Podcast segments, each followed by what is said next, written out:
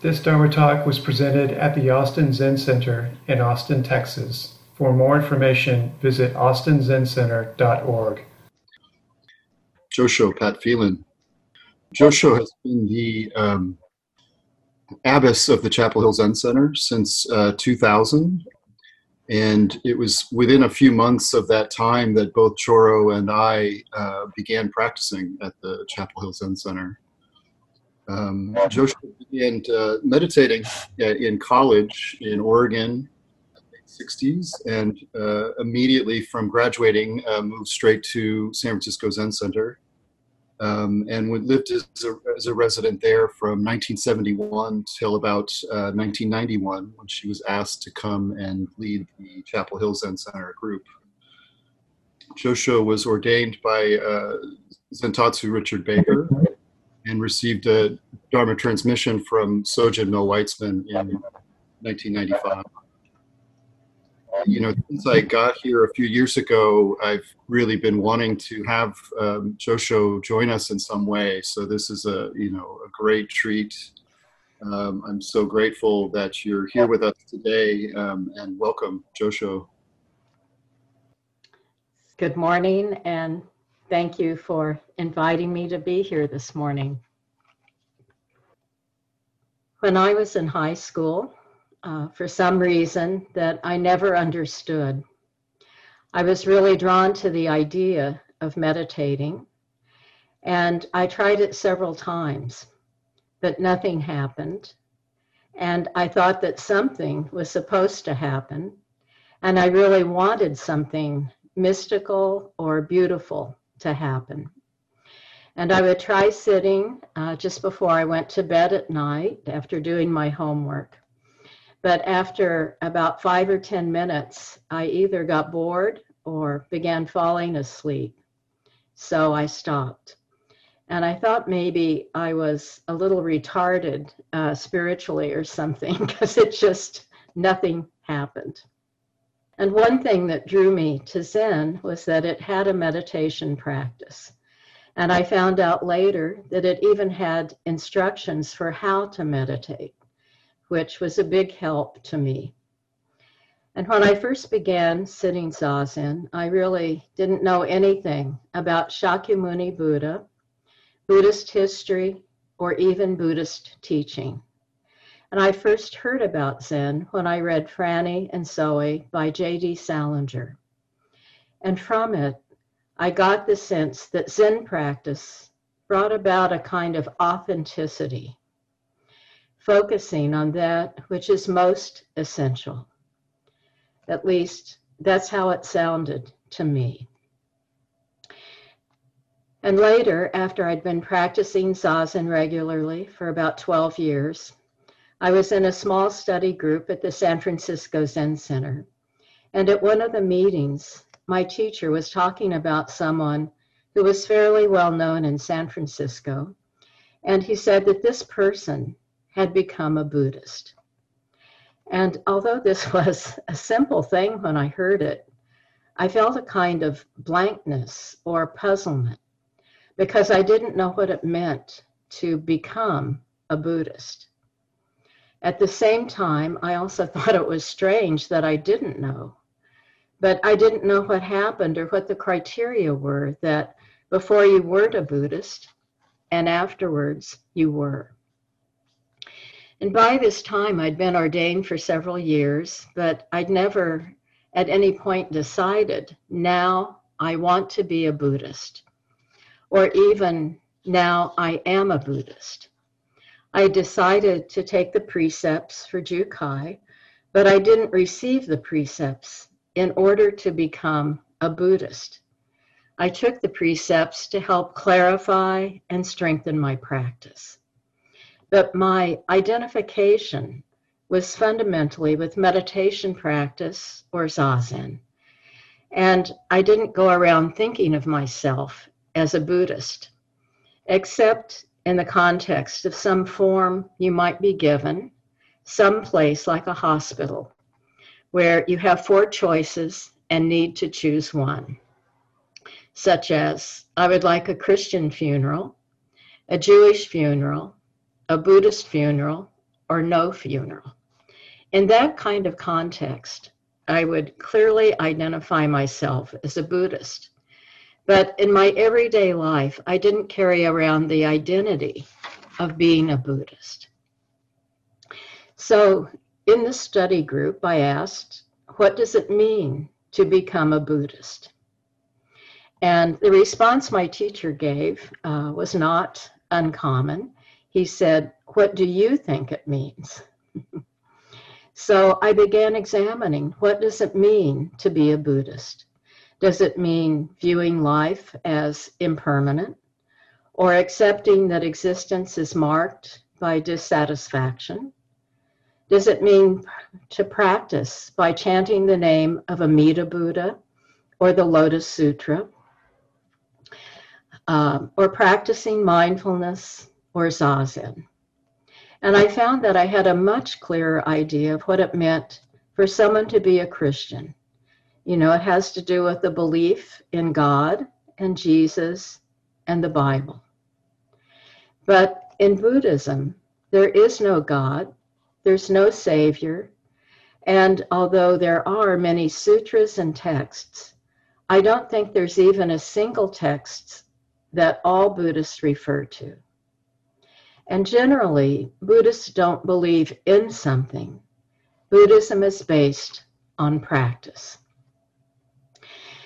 So my question became focused as what is the fundamental characteristic common to all Buddhists? Or what practice might be common to all Buddhists? And I carried this question with me for several years. And I found it really helpful to keep examining this question. And I recommend the practice of keeping a question close, especially if you read something in Buddhism that you don't understand or that sounds contradictory. Keep bringing it up. What does this really mean? Or what is the meaning behind the words? And the answer that I finally found uh, to my question was taking refuge. And now I'd like to shift a little. One of the legends about Shakyamuni Buddha is that once when he was asleep, uh, he was visited by a deity who asked him, the inner tangle and outer tangle. This generation is entangled in a tangle. And so I ask Gautama Buddha, who succeeds in disentangling this tangle? And the Buddha responded, when a wise person, established well in virtue, develops concentration and insight. Then, as a monk ardent and sagacious, one succeeds in disentangling this tangle. And this is found at the beginning of the Visuddhi Magga, or the Path of Purification, which is a classic Buddhist text compiled in the 5th century that summarizes the practices taught by Shakyamuni Buddha. And the tangle that's referred to as the network of our cravings which the Visuddhimagga compared to a bamboo thicket in which the branches and stems are so tightly tangled and interwoven that they create an impenetrable barrier. And the word that's translated as craving is also translated as thirst or desire. And it's the cause of attachment and therefore of suffering. And this network of craving can be for material things, for skills we'd like to have, like playing the piano really well, as well as physical and mental attributes. It includes the way we want to be regarded by others, like being considered smart, competent, or compassionate, attractive, or powerful. It includes the desire to experience certain states of mind, such as feeling happy or peaceful, having peak experiences, and even the desire for enlightenment. These, of course, are only a few of the many, many possible cravings and desires. And I think of desire as being similar to wanting. And it can be wanting anything or any experience that's outside this moment.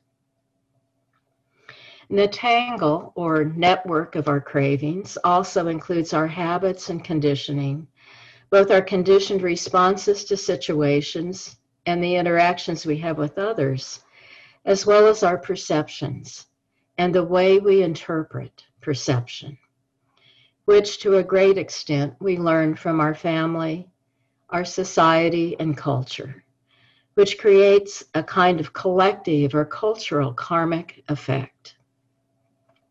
And as human beings, we tend to develop patterns for the way we think, for how we do things, for the ways we interact, and how we respond to or feel about what's going on around us. And most of us repeat these responses until they become unconscious or nearly unconscious activity. it's as if the momentum of our conditioning and habits is so great that it's not possible to redirect its course. And by getting a sense for how we sustain our karmic knots through false perception and through the activity of our body, speech, and mind, uh, is how we begin to disentangle and loosen the knot. And I think we could say that enlightenment is when the tangle of our cravings, including our conditioning and habits, stops completely and forever. And when we become aware of our tangle, even for an instant, that's practice. And sometimes when we're aware of our tangles, they'll disengage for a short time. And there are many ways to bring awareness back to the present and returning to our physical presence, to the non discursive presence of our body and breath, is one way to take a break from the habit of thinking, from the momentum of our conceptualized world. The practice of basic awareness, of coming to a place where we feel grounded, settled, and connected is like coming home. And it's another way of taking refuge. And in Buddhism, taking refuge has the meaning of coming back, as well as to shelter or protect, of going to a place of safety, like a sanctuary where animals are protected.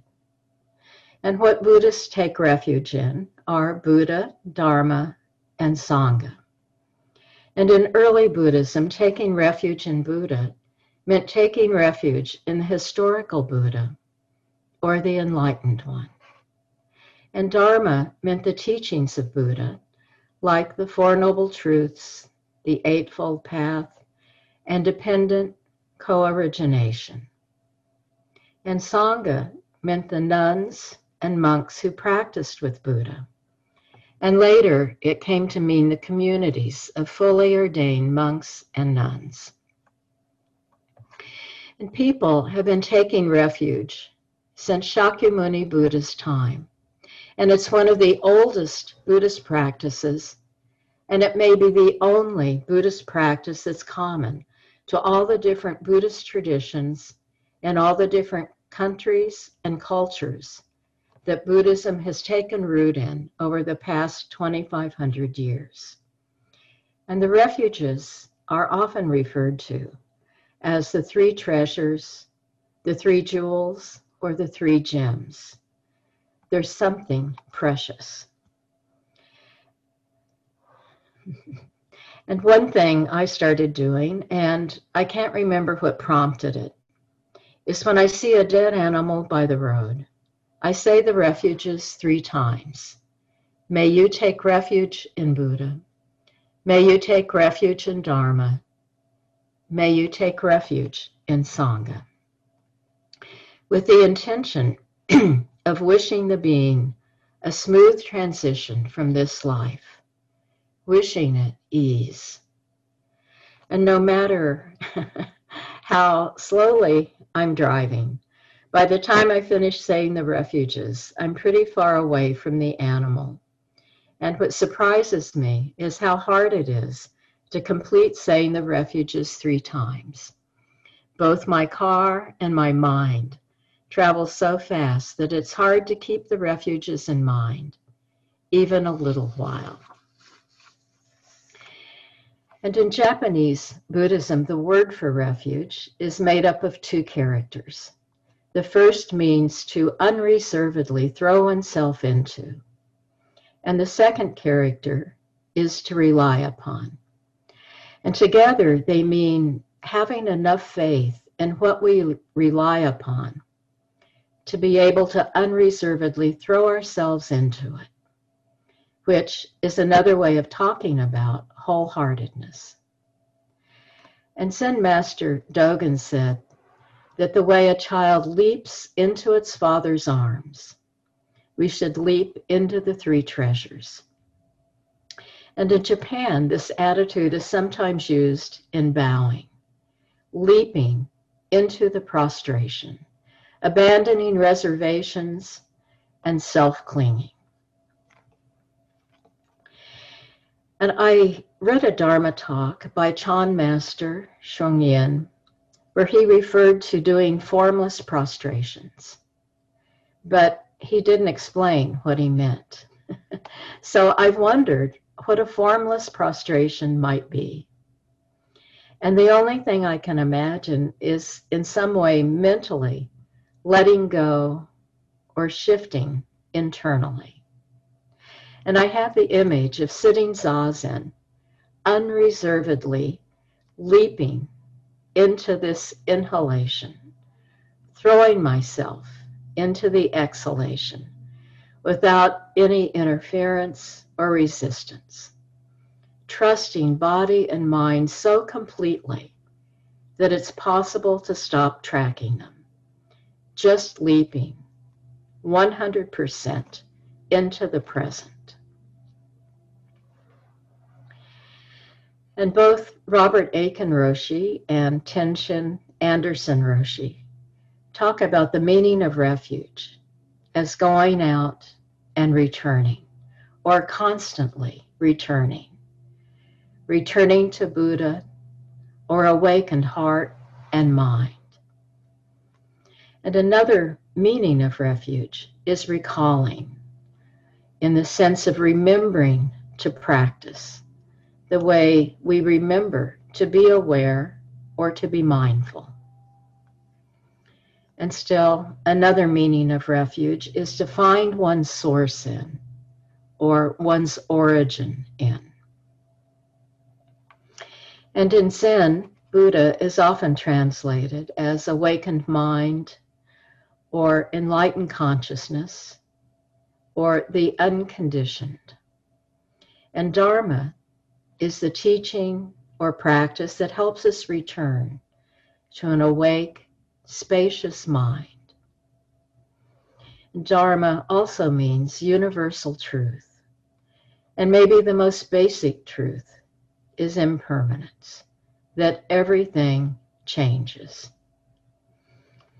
And Aitken Roshi said Sangha is the kinship of all things. Every entity in this universe and of all universes, past, present, and future. It's to the enlightenment of this total Sangha that we're dedicated in our vows. And he also included things like our thoughts and clouds. as the Sangha we practice with. Another way of regarding taking refuge in Buddha is taking refuge in our original face or our original face before our parents were born.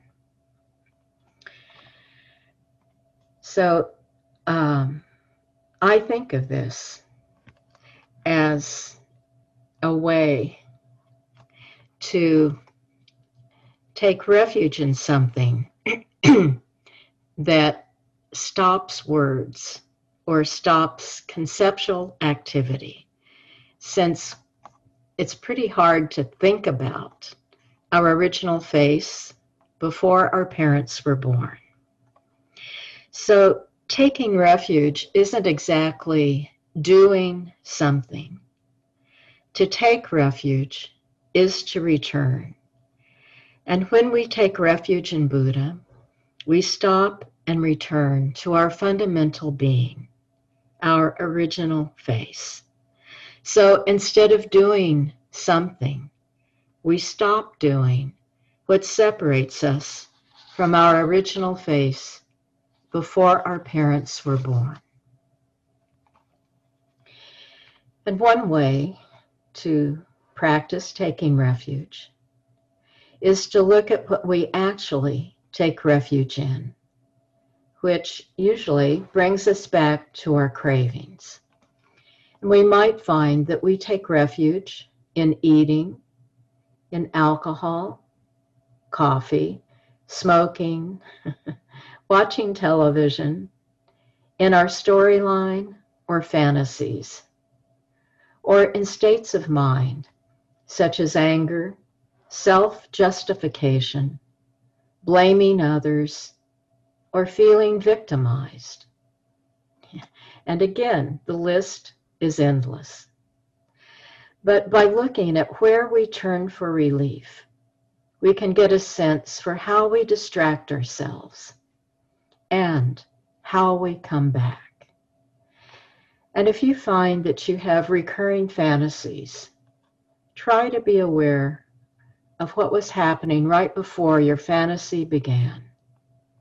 And is fantasizing a way to escape from something uncomfortable in your present experience?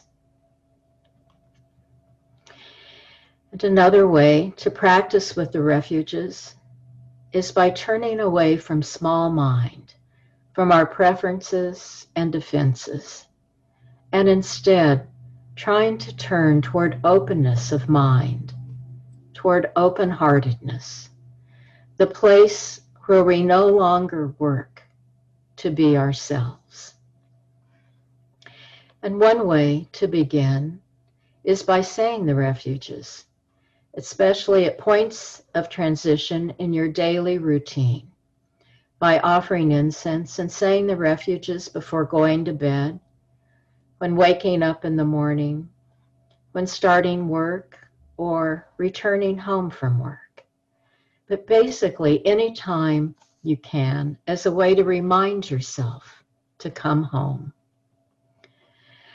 And this offers an opportunity for a break in the tangle of our unconscious activity. And sometimes I say the refuges when I'm taking a walk by saying a couple of syllables in a rhythmic way with each step.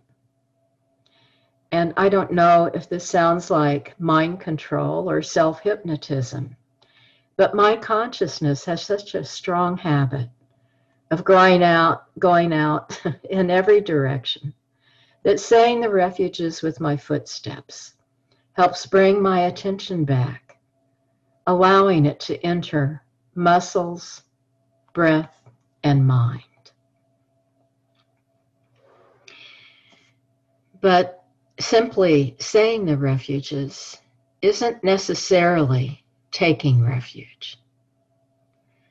So, what is taking refuge. What happens?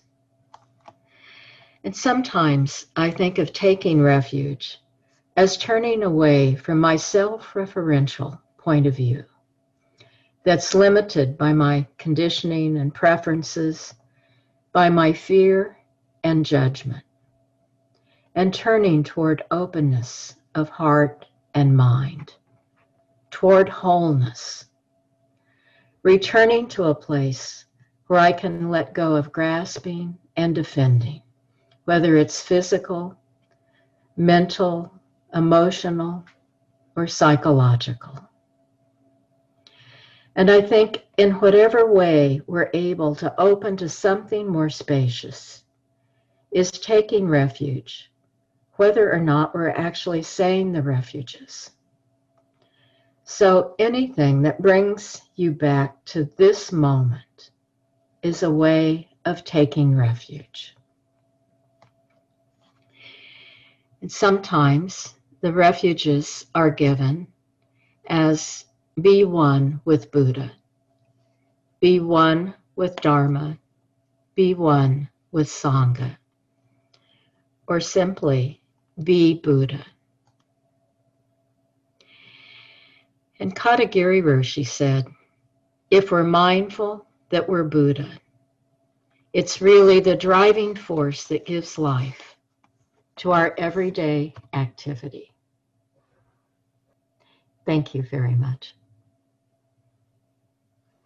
And um, if anyone has questions, um, I think someone will be monitoring that and uh, calling on you. yes, I can help with that. Um, I think I can see almost everybody. There's also the option to raise your hand in the participant uh, options. Ye- yes, thank you, Jikai. I'll, I'll keep an eye on that as well. I just saw Choro's hand go up, though. Choro? in my hand, which is not blue. Um, Josho, I think I heard you say that you can take refuge with your thoughts. Did you say that? Or your thoughts can be part, it can be included in taking refuge? Hmm. Hmm. Remember um, how I said that? I, I think she said that the her the thoughts were part of the sangha. To include it as sangha was what I Ah, heard. Sangha, thank you. So part of refuge as Sangha. Could you um, could you unpack that a little bit? My thoughts, I always feel, uh, I frequently feel like I need to do something about them, and I'm trying not to uh, cut them off and to be more friendly towards them. Mhm. But they sure do feel afflictive at times. Yeah. So um, I think what you're referring to is um, Aitken Roshi talking about Sangha as everything in the universe.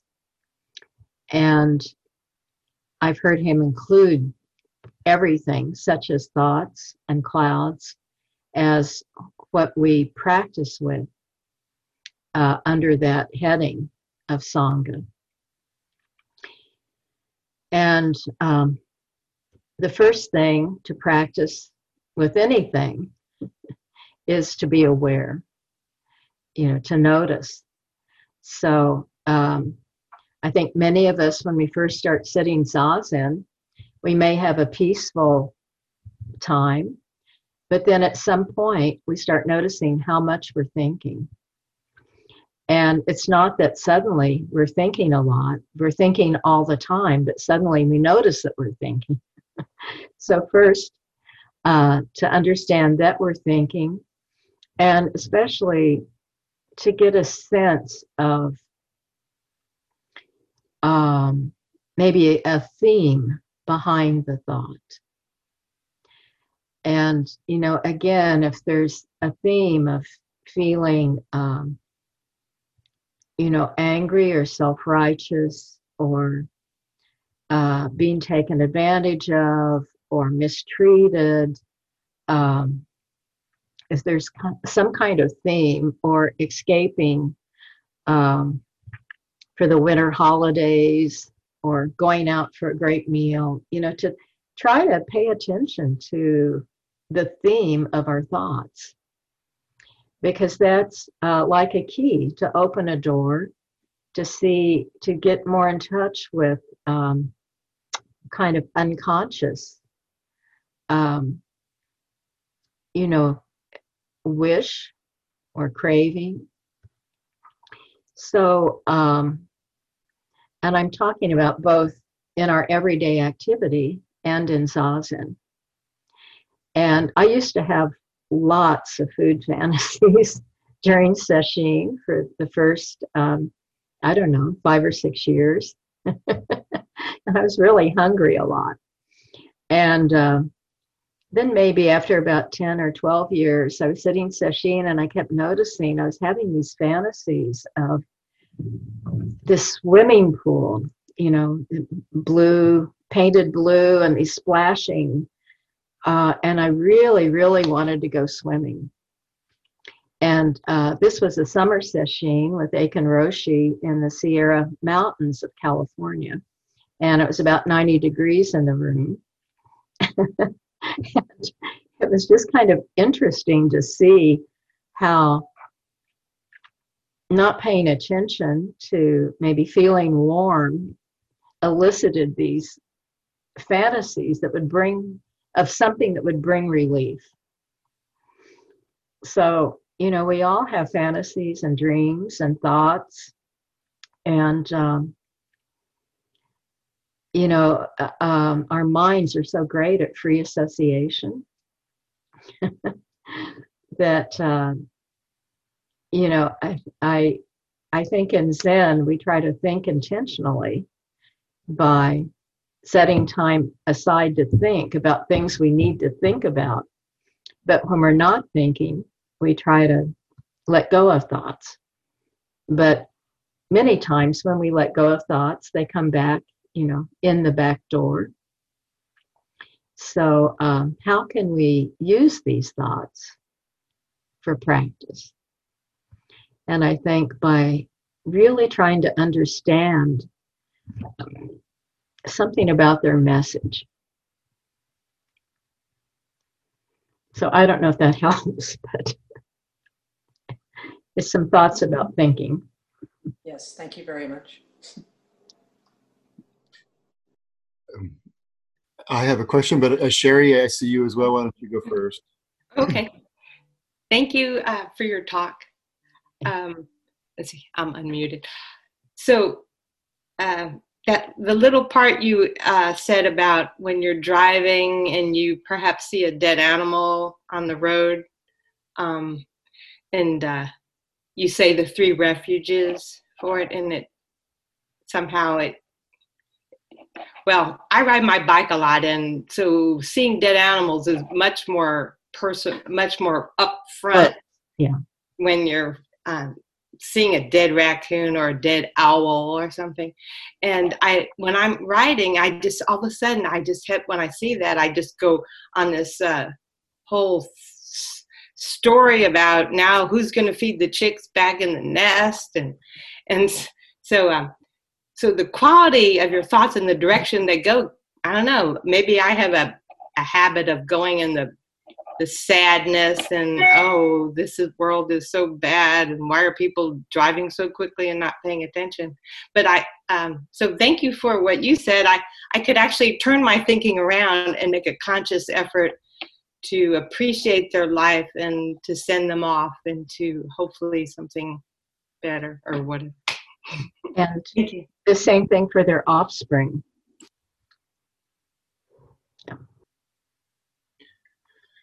Um, Josho, I, I, was really appreciating um, your saying that refuge has something to do with going from doing to non-doing. Um, and I wondered if if you could say, you know, how do we? We're so used to doing, um, and I think you know I, I have some idea of what you're talking about, maybe from sesshin or something. But in our everyday life, how do we go from this kind of momentum of doing to to not doing?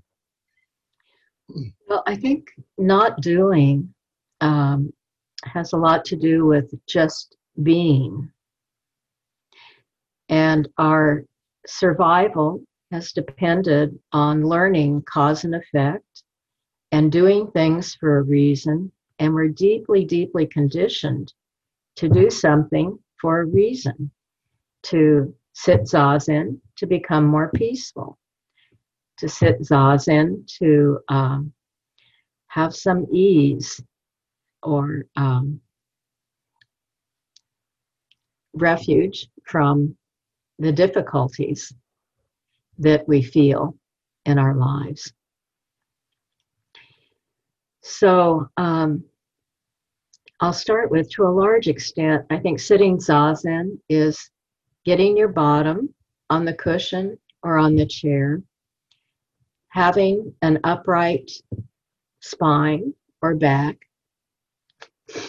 and letting go and allowing uh, ourselves to just be.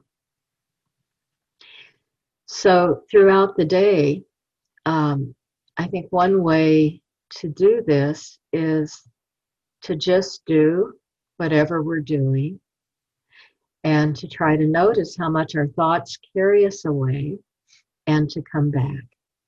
So, if we're getting into our car, try to feel your hand on the door to the car. Try to notice how you're sitting down in an internal sensory way. You know, feel your bottom drop down to the car seat and uh, getting, feel how you get your legs in. When you're driving, try to notice what your shoulders are doing, how your hands are, if they're clenched or just holding the steering wheel, what your posture's like. You know, so it's sort of like when you drive, just drive. If you're working on a computer, try to just work on the computer. um, and if you want to listen to music or watch a television show or the news, try to just do that. But so much of the time, we're doing about three or four time, things at once. So um, I really think the more we can simplify our activity, that the more we can settle um, in a more unified way into the present. And, you know, I think the direction that Chinese Zen or Chan goes is not to try to do something or achieve something or to enter different stages of meditation or realization. It goes the direction of trying to drop everything that distracts us from just being. Just being. Um, Tim, I'm not sure if we're just jumping in, but I guess I'm jumping in. Yeah. Um, thank you, Josho, for your your talk. I really appreciate it. I am. Um, I really appreciate the the analogy of the tangle mm-hmm. and how the tangle is our network of cravings and thirsts and desires. I am I am noticing that my tangle is much more busy, thicket, thick, a thicket of bamboo. It's busier. It's it's more tangled than ever before. During the uh, pandemic and during the economic uh, realities and the political realities of what are going on right now, I notice that um, bad challenging moments at work, which in the past might be a challenging moment and then it passes, become, oh my God, I'm going to lose my job. I've got two kids at home, blah, blah, blah, blah, blah. It just, you know, it goes and goes and goes right now. And that's that's one experience I have. I think that is just part of our our moment right now. Um, but as I think about it, I think that um, Tim mentioned that you were you were in residence at the San Francisco Center in 1971 is when you started. Well, Vietnam War was going on in that moment. Uh, that was not a happy time for this country. Uh, that was a panicked time in many ways. That was a lot of political upheaval. And then, of course, if we go back for the Buddhist tradition, there has been an incredible amount of of unrest, injustice, economic uncertainty, food insecurity, you name it. It's all part of this history. Um, and yet, this this story of of the tangle and disentanglement is a constant through this tradition. And so um, my my thought on this and it's something i wonder if you can address is is that is this still this is still even in this moment even with everything that's going on even with the uncertainty of of everything we're facing right now even with the incredible injustice that that i am waking up to um, um, even with all of this this is still the through line. Disentanglement is is a major through line. Um, sitting and being in the moment is a major through line um, is a way to to get through this um, does that Could you, I didn't quite understand that word. Did you say through line? yeah yes Through line. Okay. You know, I think um, even more than ever, we're living this kind of disembodied um, reality. Today, for example, um, and that the more we can do anything we can find to get into our bodies um, is helpful. So, it, you know, we have a great deal of, I don't know if it's disembodied information in the news, but certainly, um, you know, we have, we're informed of disasters all over the world that we can't do anything about. And I just think if we can come back to our bodies or do something actively like taking a walk, any kind of exercise, singing, getting into our breathing and body, that that provides, um, you know, um, our bodily present presence is an antidote to our virtual life, which we already have to a large extent just through the computer and through our, our thinking and fantasies. How do we get into the present uh, in a kind of holistic, unified way? So I don't know if that's really answering your question, but I think that's our challenge, and that that uh, will help keep us sane.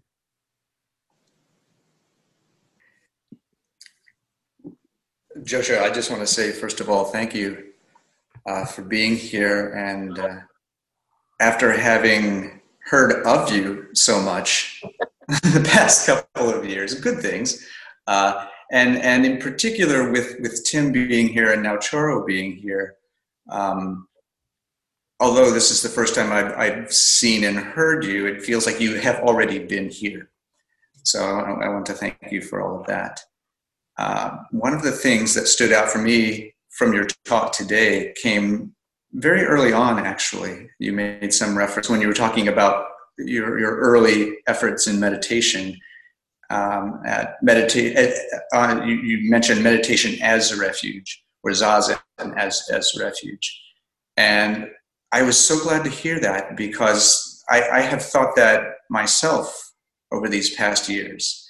Uh, that regardless of what turmoil is going on within me or in my life, or within the Sangha or within the world at large, I, I, I had felt that as a conscious relief at times. That at least here is a period of time where I have the opportunity or the invitation to set that all aside, at least for a few minutes. Like I, I don't have to worry, should I be doing something else? No, this is this is the thing.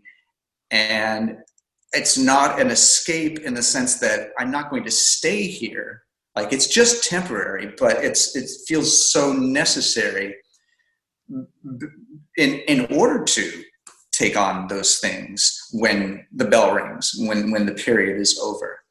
So I'm not sure if there's much of a question in this, but I, I wanted to, to recognize that. And I guess if, if there is a question, it's like, why does this seem, why have I not heard of this more often? You know, of, of, of Zazen itself as, as refuge. Um, because it's been a very palpable part of my experience, but it's not something I often find here in talks or read in books. That that specific point is it is it. So I don't know if if if you don't have an answer or, or, or don't have thoughts on that, that is fine. I mainly just wanted to thank you for for the talk and for that um, particular part of it. Well, uh, thank you. Um, I was fortunate enough to uh, visit Rinso-in and uh, where Hoitsu Suzuki, uh, Suzuki Roshi's son, is continuing um, taking care of the temple. And he did a calligraphy for me, which he said, because uh, I can't read Japanese, um, kind of uh, something like coming to Zazen or returning home. And I think returning home to our most fundamental being is what taking refuge is. And sitting zazen is coming home, I, I think, for me. And um, I, I think Sojun Roshi has talked about, you know, we sit zazen in the morning as a foundation for going out and meeting the rest of our lives. So, um, yeah, that's, I think that's why many of us are here.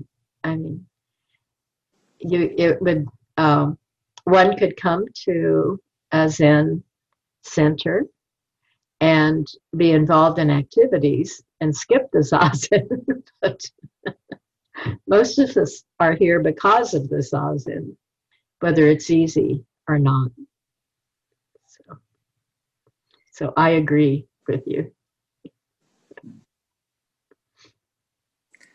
Thank you. And, and it also occurs to me now, hearing your response, that it's it's embodying refuge too, like literally embodying it. So. Yeah. And I also think the, the same for prostrations. It's a way to embody letting go. It's a way for the mind uh, to follow the body in just dropping and letting go. Uh, Joshin, thank you very much for your your inspiration this morning. Um, I particularly like what you said. Uh, which really really impacted me was when you when you were talking about leaping into the prost, prostrations and leaping into the uh, three treasures, um, and that reminded me in, in the Genjo Koan with uh, when he says leap leap free of the one and the mm. many, uh-huh. and uh, just the idea of leaping. It's sort of it's sort of like bringing yourself out out of yourself or i'm not sure what i mean can you elaborate a little bit more on your on what you think about leaping?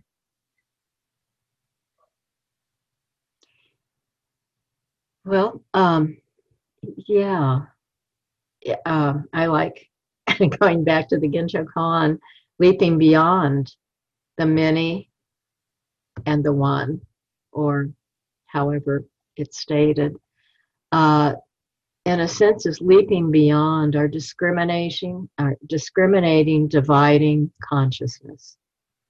So it's a way of returning to wholeness in the sense of holistic experience or unification.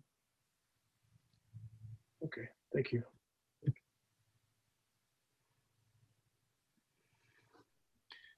Uh, Bunkai, if you'd like to go.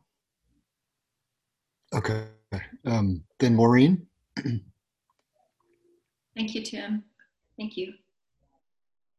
Um, I, I, wanted to thank you for, for, your talk and the care that you um, put into it. I mean, um, there were so many gems in there, and um, and I thought, oh, that's like your lifetime. You know, like you pour, you're pouring little bits of your life experience into um, what you shared with us. So I, I really appreciated that. Um, I, I, wanted to share one thing I realized. You said kind of understanding our habits, mm-hmm. right, and patterns of thinking. And you know, what I, I realized earlier this morning, and I, it's a political thing, so I apologize, but I thought, oh my gosh, I'm so happy. Apparently, Trump's lost, apparently. And so it made me so happy. But then I thought, oh, I've gotten into this habit of being really angry and snarky. And, you know, when I think about certain political party and certain political leaders, and I realized, oh, I've got that like that momentum right going and i'm going to have to address the fact that i it's a part of me now and and um, i'll have to shift that or change that. And and it was i heard that in what you said and i i just wanted to get any thoughts from you on that. Like that is a big momentum. And then if you if you just could share how when you were so young you even thought about meditating. That struck me. Um, you know, when you were very young, you suddenly started meditating. So thank you. Um, well, I think probably um, most of us, if not all of us, um, have felt pretty cynical about um, speech, actions, and policies that have been uh, at the forefront of our country and you know, including um, you know the legislatures. And so I think uh, to be balanced, um, if we recognize in ourselves how we act when we feel insecure, afraid, um, disconnected. And I think disconnection um, is one of the main sources for self centeredness. You know, doing what's best for me because we don't feel disconnected. And whether it's connected to our family, our neighbors, our country, people in our country, to animals or trees. You know, it's all, uh, there are many layers of disconnection. And that's how we can harm anything or disregard anything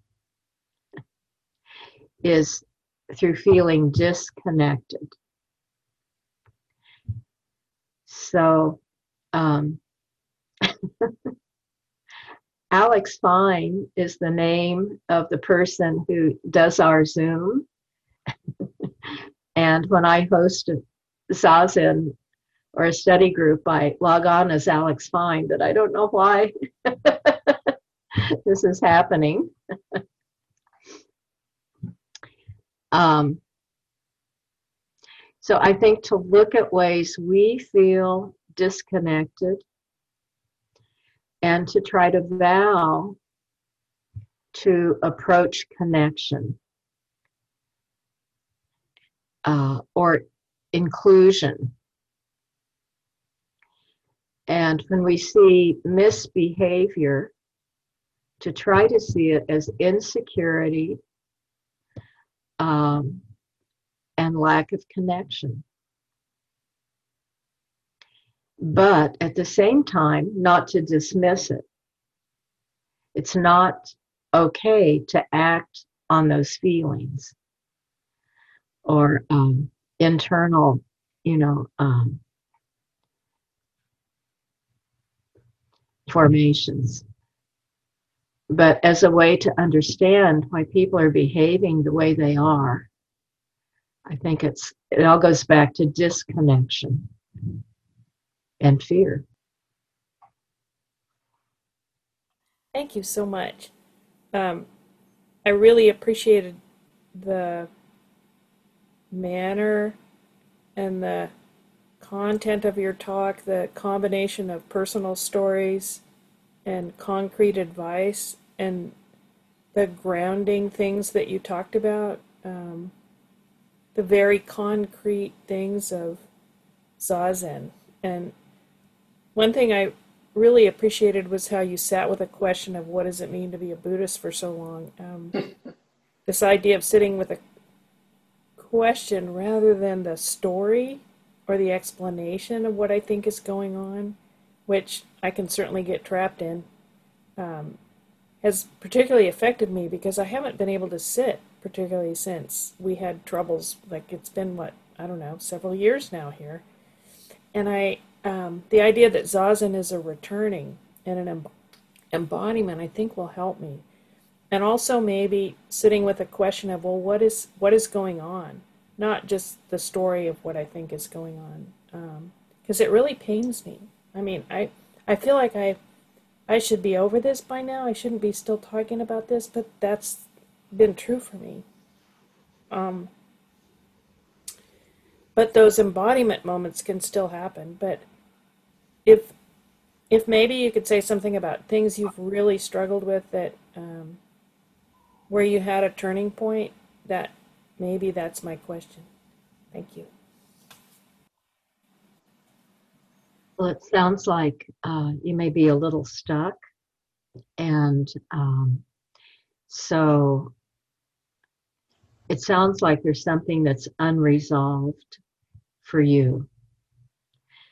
And I would, um, you know, when you're feeling calm, try to call up what's unresolved or what's disturbing or disturbed in you about what happened.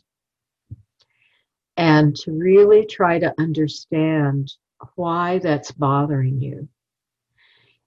And to look at that feeling and try to remember have you ever felt that way before? When was the first time, you know, as much as you can, kind of exploring back, that you've had that kind of feeling or response? And when you get as close to it as you can, then turn toward it. And you can turn toward it with the question of how can I help you? How can I support you? What do you need? Because there's probably some kind of very genuine need underneath the story. So you want to get beyond the story to your more immediate personal feelings, emotional responses and look at um, sort of how that came about in you.